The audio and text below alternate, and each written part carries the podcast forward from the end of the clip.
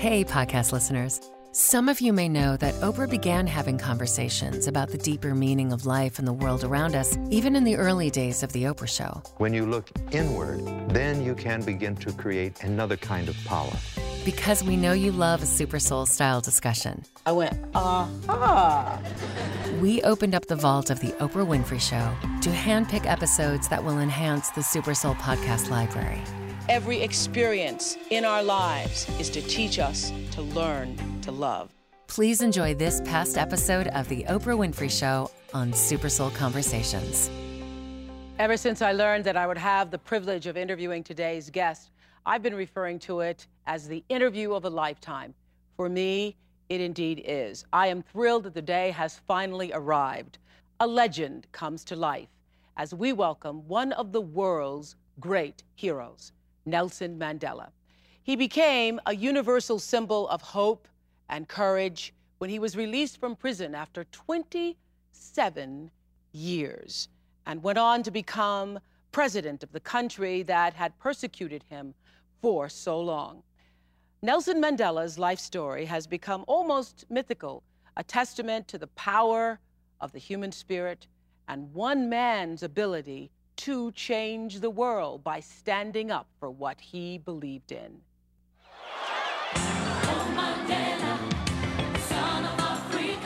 He is a universal hero, one of the most extraordinary people of all times. A man whose warmth, courage, and unshakable commitment to freedom has inspired millions of all ages and races all around the world. Few have ever had the global impact of Nelson Mandela. He is revered by the world's political figures, respected by our spiritual leaders, admired by other legends of our century. That same strength of character has been with Mandela from the beginning. His tribal name means shaker of trees or troublemaker. The name Nelson came courtesy of a local school teacher. She says, You must have a Christian name. So I say, no, I don't have one. She says, you are from today, you are going to be Nelson. A member of the Madiba clan, Mandela was raised among royalty. When he was 12, his father died, but his guardian, the tribal king, ensured he received the best education. When he was 23, he defied the king and fled to Johannesburg. In that city, he confronted the ruthless system of segregation called apartheid for the first time. Under those laws, brutally enforced by South Africa's whites, blacks could not vote, move through the country without showing a passbook or own property. Injustices which angered and humiliated Mandela. During the 1940s, he became a lawyer and a partner in the country's first black law firm. He married and had three children. Mandela also joined the African National Congress, or ANC, to fight for peaceful change. That commitment quickly took over his life, so much so it destroyed his marriage, and Mandela divorced. Soon, he became a prominent figure in the fight to end apartheid, even risking prison by burning his passbook. Mandela's bravery, charisma, and physical strength made him hugely admired. In 1957, he met an attractive young social worker named Winnie Madikizela. Soon, Winnie says they were madly in love. Mandela swept her into marriage in 1958. Eventually, they had two daughters. Then in 1960, security forces viciously attacked a peaceful demonstration, killing 69 black protesters. That brutal massacre changed everything. Leaving his family, Mandela went underground.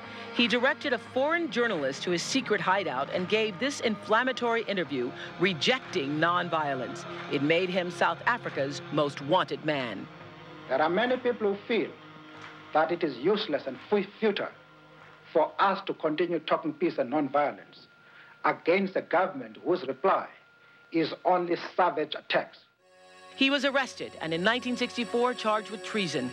Facing the death penalty, he showed incredible courage. In an act of shocking defiance, Mandela astonished the nation wearing tribal dress at his trial. And by giving this speech, one of the century's great rallying cries for freedom. I have fought against white domination, and I have fought against black domination. I have cherished the ideal of a democratic and free society. If needs be, it is an ideal for which I am prepared to die. Just 46 years old, Mandela was sentenced to life imprisonment on Robben Island, the Alcatraz of South Africa. From the beginning, he refused to let the guards break his spirit. I believe the way in which you'll be treated by the prison authorities depends upon your demeanor. And you must fight that battle and win it on the very first day. During the long years of isolation here, Nelson Mandela was forced to do hard labor. He lost his oldest son and his beloved mother each time authorities refused to let him attend the funeral. Through it all, Winnie remained his greatest comfort, but he was haunted by his distance from those he most loved. He had reason to worry. Throughout the 1970s, the state responded to protests with increasing violence. During his imprisonment, Winnie herself was beaten, arrested, and constantly harassed. Even so, she fought to keep his name alive. By the 1980s, the campaign to free Mandela had ignited at home and abroad. His long captivity had made him a legend.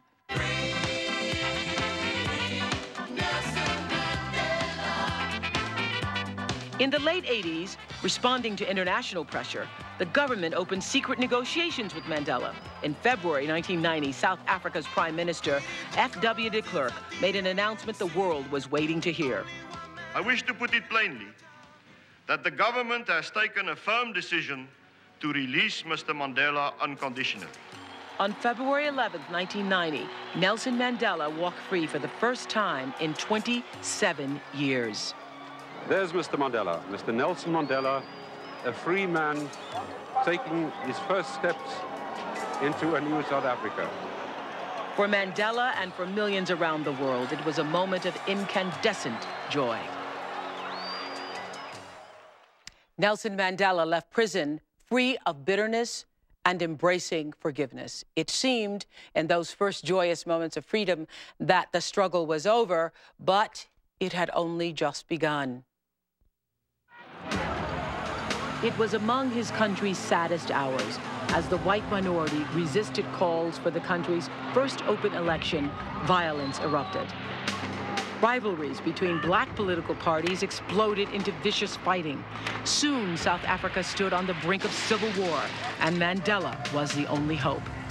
Using the force of his moral integrity, he worked to unite his divided country, urging South Africans to seek reconciliation, not revenge. Go back to your schools, factories, mines, and communities.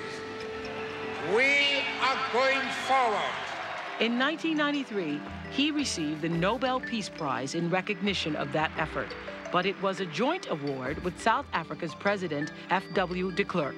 He accepted the award as a gesture of forgiveness. This is not the time for me to speak of our justify the grievances of the past. As South Africans, this is the time for us to speak of what is best for the future of our country. But as Mandela struggled to heal his nation's wounds, his personal life came under increasing strain. After 34 years of marriage, he and Winnie separated. Through it all, Nelson Mandela continued pushing for true democracy and the right to vote for all. Finally, six years ago, he achieved that dream. South Africa's first ever free election would take place April 26, 1994. Nelson Mandela would run for president. For two days, millions of people lined up across South Africa, waiting to exercise the basic right Nelson Mandela had sacrificed so much to attain.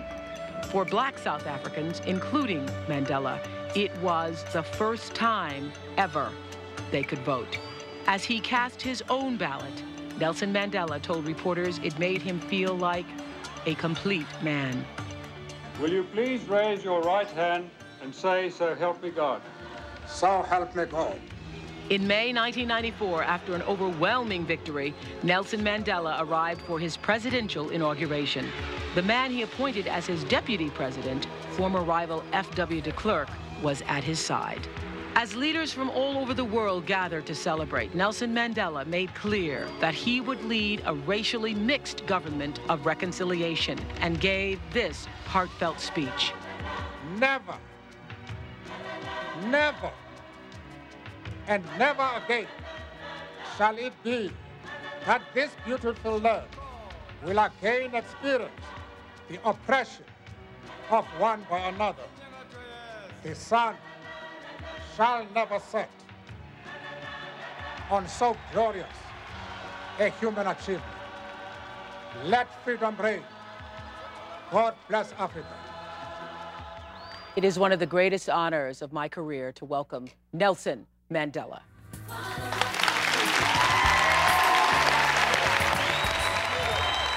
Every time Nelson Mandela walks into a room, we all feel a little bigger. We all want to stand up. We all want to cheer because we'd like to be him on our best day. Thank God that the person who occupied the cell was able to live all those years in that way without having his heart turned to stone. Mr. President, for millions upon millions of Americans, South Africa's story is embodied by your heroic sacrifice and your breathtaking walk out of the darkness and into the glorious light. Madiba, Madiba, Wow. We are honored to be talking with Nelson Mandela, the former president of South Africa, whose unshakable courage, his faith and integrity have inspired millions to see what is possible in their own lives. I've had the pleasure, the honor of meeting Mr. Mandela on a couple of occasions before, and I will tell you, to be in your presence is like being in the presence of royalty and grace at the same time. I wonder, how does a man spend 27 years in prison, put there by an oppressor, and come out of that experience with not a heart of stone, not a cold heart, but a heart that is willing to forgive and embrace. I remember talking to you one night over dinner, and you had said to me that our hatred for the oppressor was so intense, we did not see the value of talking to him. So, at what point did you see the value of letting go of the hatred and begin the process of talking? Well, let me say first that it's a great tragedy to spend the best of your lives in prison. But although it looks ironical, there are advantages in that. If I had not been to prison, I would not have been able to achieve the most difficult uh, task in life, and that is changing yourself. Mm. I would not have that opportunity. I had that opportunity because in prison, you have what we don't have in our work outside prison the opportunity to sit down and think which is an important part. Did you need 27 years of it, though? really? you could have taken a few days, a week, a vacation. Did you need 27 years? Well, even to try to change yourself is a process. Right. Which comes in due course by also deferring, discovering what is happening in the ranks of the enemy Mm-hmm. One thing we're not aware of was that uh, amongst the warders, prison warders, mm-hmm. there were those who said, let us treat these people harshly, not because we hate them, but because we now have a duty of saving white supremacy. Mm-hmm. They must not think that prison is a five star hotel. Mm-hmm. But the others say, no, these people frequently win in history. Let us treat them very well in accordance with the prison regulations, so that if one day they win, they should give us also decent treatment. Here's what Microsoft's billionaire Bill Gates and Oscar winning actor Denzel Washington say about how Nelson Mandela influences them. About six or seven years ago, my family and I went to, to South Africa and we went to visit Mr. Mandela at his home, presidential home. We finally get to see Mr. Mandela and my little twins are like climbing up, giving him headlocks and stuff. But he was so sweet. He was so honest and, and, and genuine. I'll just say, uh, Mr. Mandela, that I, I have the, uh, as you know, obviously the, the, utmost respect for you and, and love for you. Uh, I've been so impressed by, by your humanity and, and your humility. Well, he's probably, of all the people in the world, the one I was most interested to meet because he's, his personal leadership made all the difference. His ability to step back and be wise, you know, can be explained through purely human values. The wisdom to think about what will be best and and to sort of get people to stop and think.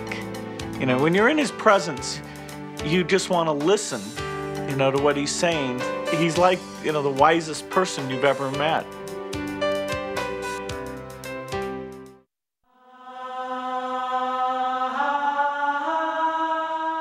Mr. Mandela, I believe that mine is a more useful life because of your life. I believe that I am a better human being than ever I could have been had I not been living in the time of your life. For your life and for all that it represents, I thank you, sir. Thank you, Sidney oh, Poitier. That's lovely. I met him for the first time in 1950. Really? And then he ends up portraying you in the movie. Yeah.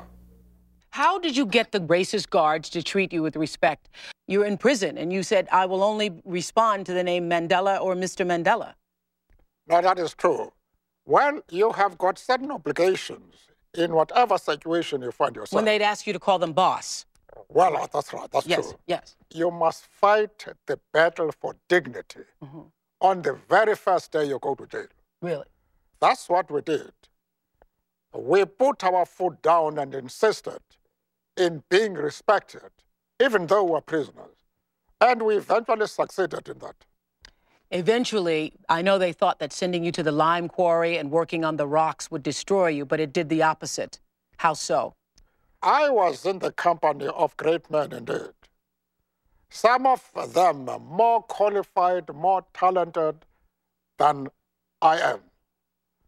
To sit down with them, to exchange views, was one of the most revealing experiences I had to sit down with those men and to exchange views, it enriched your own life. It fortified your morality. It gave you courage to do better than your best. And uh, it was also a collective effort which changed our minds You'd, and our approach in jail. You'd also said to me one evening, you said, we made the brain dominate the blood. No, that's true. Because we had that conflict our emotion said mm-hmm. the white minority is an enemy. We must never talk to them. But our brain said, if you don't talk to this man, your country will go up in flames. And for many years to come, this country will be engulfed in rivers of blood. So we had to reconcile that conflict. Our talking to the enemy was the result of the domination of the brain over emotions. Okay, I'm still trying to understand though. You began the peace talk and you end up coming out of prison and there is no bitterness. How is there no bitterness? Well, I hated oppression.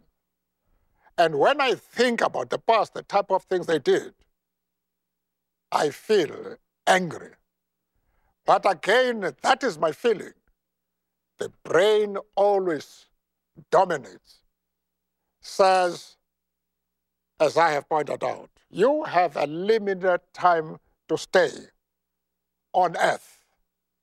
You must try and use that period for the purpose of transforming your country into what you desire it to be a democratic, non racial, non sexist country. And uh, that was a great task. And therefore, you had to reject all negative features in your own soul, mm. in your blood system, and focus your attention on the positive things during this 27 years, I mean, babies are born, people come into the world who've never heard you. You became almost a man of mythical proportions.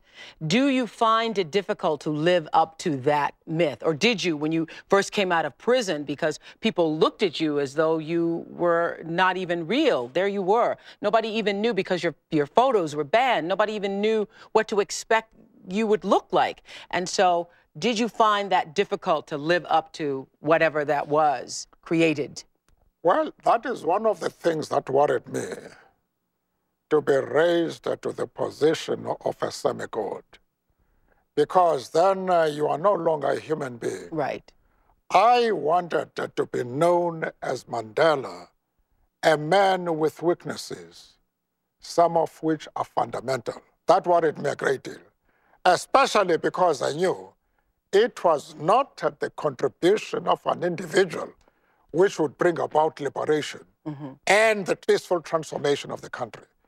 And my first task when I came out was uh, to destroy that myth that uh, I was something other than an ordinary human being. Whatever position I occupied, it was as the result of my colleagues, my comrades in the movement. Mm-hmm who had decided in their wisdom to use me for the purpose of focusing the attention of the country and the international community on me. Yeah. Not because I had any better virtues than themselves, mm-hmm. but because this was their decision. You say you are a man with weaknesses. Obviously, everybody has some. What are yours? Well, uh, there, are, there are so many that if I started telling you about them, no, but really, uh, it, this would take the whole day. No, just a couple, just a couple that you think, you know, I wish I could do this better. What is there something like that? No, as I say, I cannot concentrate on myself because I say. Uh-huh. What has happened in South Africa is the collective act, the result of collective action, of teamwork. And it would be difficult, for, therefore, for me to say, if I had done this, this would have happened mm-hmm. as far as the liberation of our people. You are not even not modest, but a very humble man. I wanted to ask because I think that is the, the characteristic that stands out for you above all of them, that you are a peacemaker inside yourself. And how do we begin? Those of us who aren't leading countries, but are just leading our own lives, leading our families, come to a sense of truth and reconciliation with ourselves to be a peacemaker. How do you do that? The first thing is to be honest with yourself. You can never have an impact on society if you have not changed yourself. And one of the most important weapons in changing yourself is to recognize that peace, uh, I mean, people everywhere in the world want peace. But humility is one of the most important qualities which you must have. Because if you are humble, if you make people realize that you are no threat to them, then people will embrace you. They will listen to you. I think that Mr. Mandela, President Mandela, has helped myself see the world in a different way because he has inspired me to keep going on. He makes you deep down believe in yourself that anything is possible. Mr. Mandela has inspired me to be a better person. Mr. Mandela, um, I love you, and I'm so very happy that I was born when I was born to witness this kind of greatness. What an incredible human being. I have the highest respect for you as a God spirit. I wish that all the world could grow up and be like you. Thank you, Stevie Wonder, the Duchess of York. Sarah Ferguson. While in prison, Mandela has said he was haunted by feelings of guilt and shame for not being able to take care of his family. One of the dreams I constantly had in prison was me going home and finding that there was nobody at home and being concerned as to what has happened to Winnie and the children. He says Winnie's love and devotion sustained him during all those lonely years. For 27 years, Winnie fought to keep the Mandela name and all it stood for alive. There will be a one man, one vote in this country, and there will be a majority government in this country. Led by Mandela. Winnie was constantly under attack and ended up in prison several times. By the time Nelson Mandela was released, he had become the father of a nation, but at a painful price. I have lost a great deal over those 27 years. And uh, my wife has been under all sorts of pressures. Winnie had fallen into a series of scandals, and her husband supported her unconditionally. Now that I'm back, I have the opportunity to concern myself with my wife and uh, to try and assure her that her problems will now be shared by both of us. But the relationship was strained after Winnie was convicted on a kidnapping charge in 1991. Then the Mandela marriage collapsed after reports of her infidelities. My love for her remains undiminished. However, in view of the tensions that have arisen, we have mutually agreed that a separation would be best for each one of us. Ladies and gentlemen, I hope you'll appreciate the pain I have gone through. Was that one of the hardest things for you to do? That is true. For whatever reason, to part uh, with a lady with whom uh, you had enjoyed uh, some of the best moments in life, who had suffered and worked hard for your liberation, and we had given you two beautiful children, was not an easy decision to take.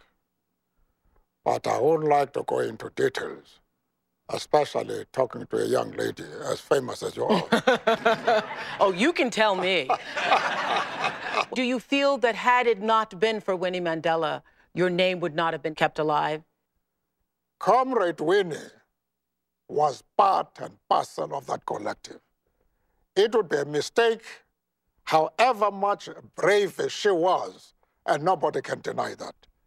However, however much she suffered, nobody can deny that. But the battle for liberation and for the release of prisoners and the return of exiles, the emergence of those who worked underground, was the result of a collective effort, of a disciplined and organized struggle led by the African National Congress. Well, following his divorce from Winnie, Nelson Mandela went through a period of deep sadness, but he found happiness again when he fell madly in love, we hear. The romance made headlines. Graça Machel was considered royalty, the beloved wife of Mozambique's founding president, Samora Machel. But in 1986, she was widowed when her husband died in a plane crash.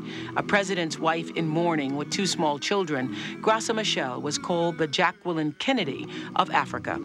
I was very much in pain. I was a very hurt person, and I was uh, lonely. Nelson Mandela was also suffering and lonely after his divorce. Their official duties brought them together. Leading Madiba helped extraordinarily. It helped me really to to be able to smile and to laugh again. Despite a 27 year age difference, their friendship grew deeper, and Mandela never seemed happier. Late in my life, I am blooming like a, a flower because of the love and support she has given me. She seems a good match for Mandela. Both are national heroes who share a passion for helping to change others' lives and for helping children. And on Mandela's 80th birthday, they exchange vows in a secret ceremony. this wedding on his 80th birthday, it was my present to him. Because I thought, what could I give to Madiba on that day? The next day, at a lavish birthday party attended by celebrities from around the world, a beaming Mandela introduced his new bride. My wife and I say thank you very much. Happy birthday to you. Happy birthday to you. They have now been married two years, and Graça says their relationship has brought healing and joy to their blended family. So, would you say you're still blossoming? Well, I told you that there are aspects of this relationship which we can't discuss with a young person. I understand. How many But- grandchildren do you have now? 29. 39. 29. 29. There, there are more coming. There are more coming. Dr. Maya Angelou has a special message for Nelson Mandela. I've enjoyed your freedom almost as much as if the chains had come from my legs and the bars from my door. I have so identified with the way you've survived and thrived. The man you were and the great, great man you've become. You enlighten all of us. You put light around our feet and around our heads. We are brighter because of you.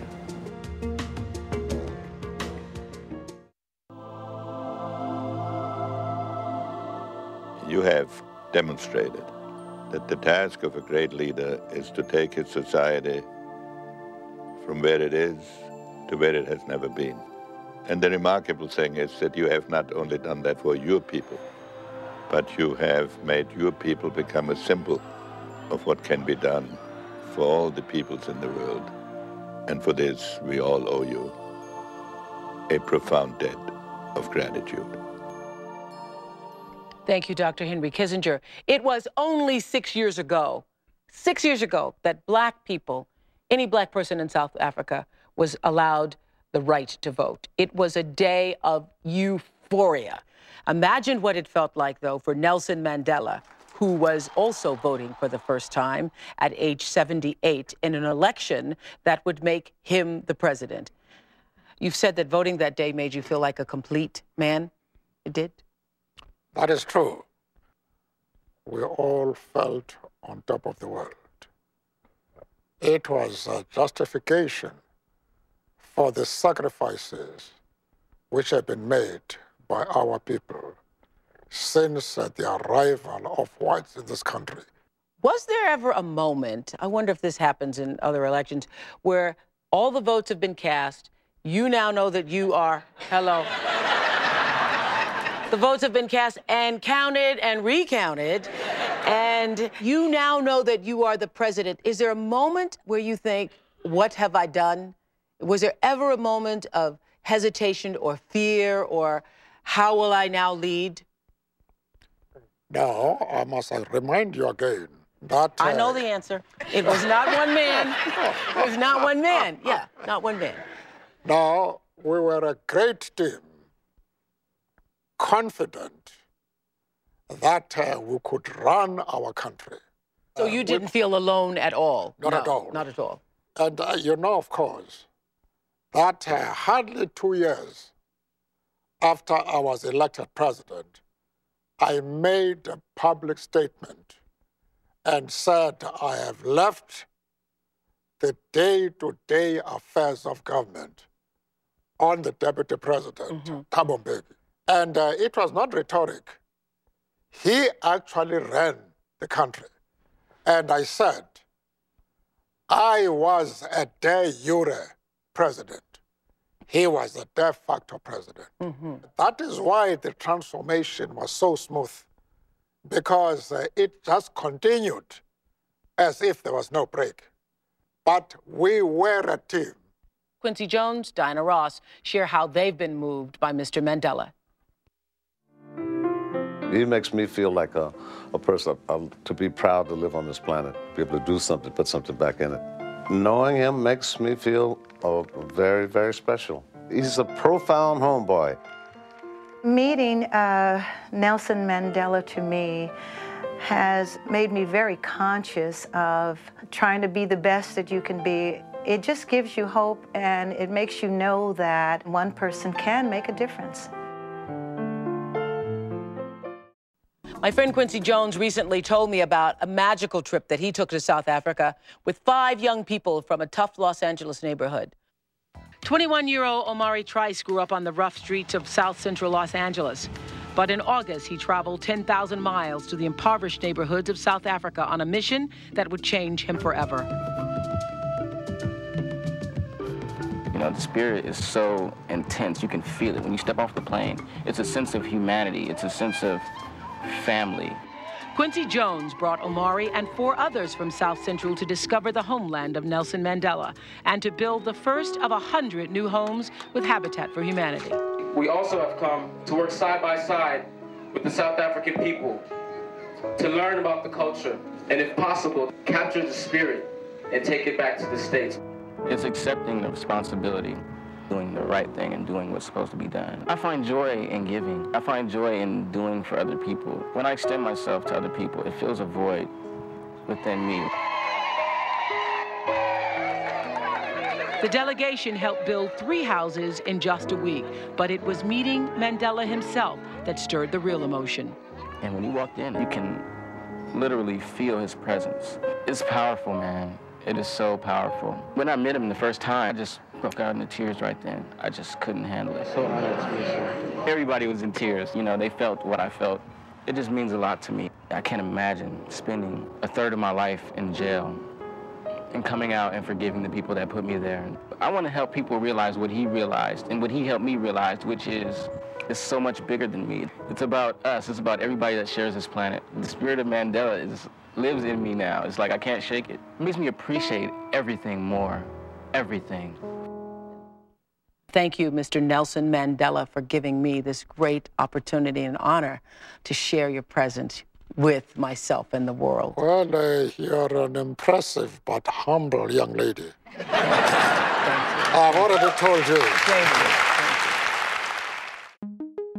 I'm Oprah Winfrey, and you've been listening to Super Soul Conversations, the podcast. You can follow Super Soul on Instagram, Twitter, and Facebook. If you haven't yet, go to Apple Podcasts and subscribe, rate, and review this podcast. Join me next week for another Super Soul conversation. Thank you for listening.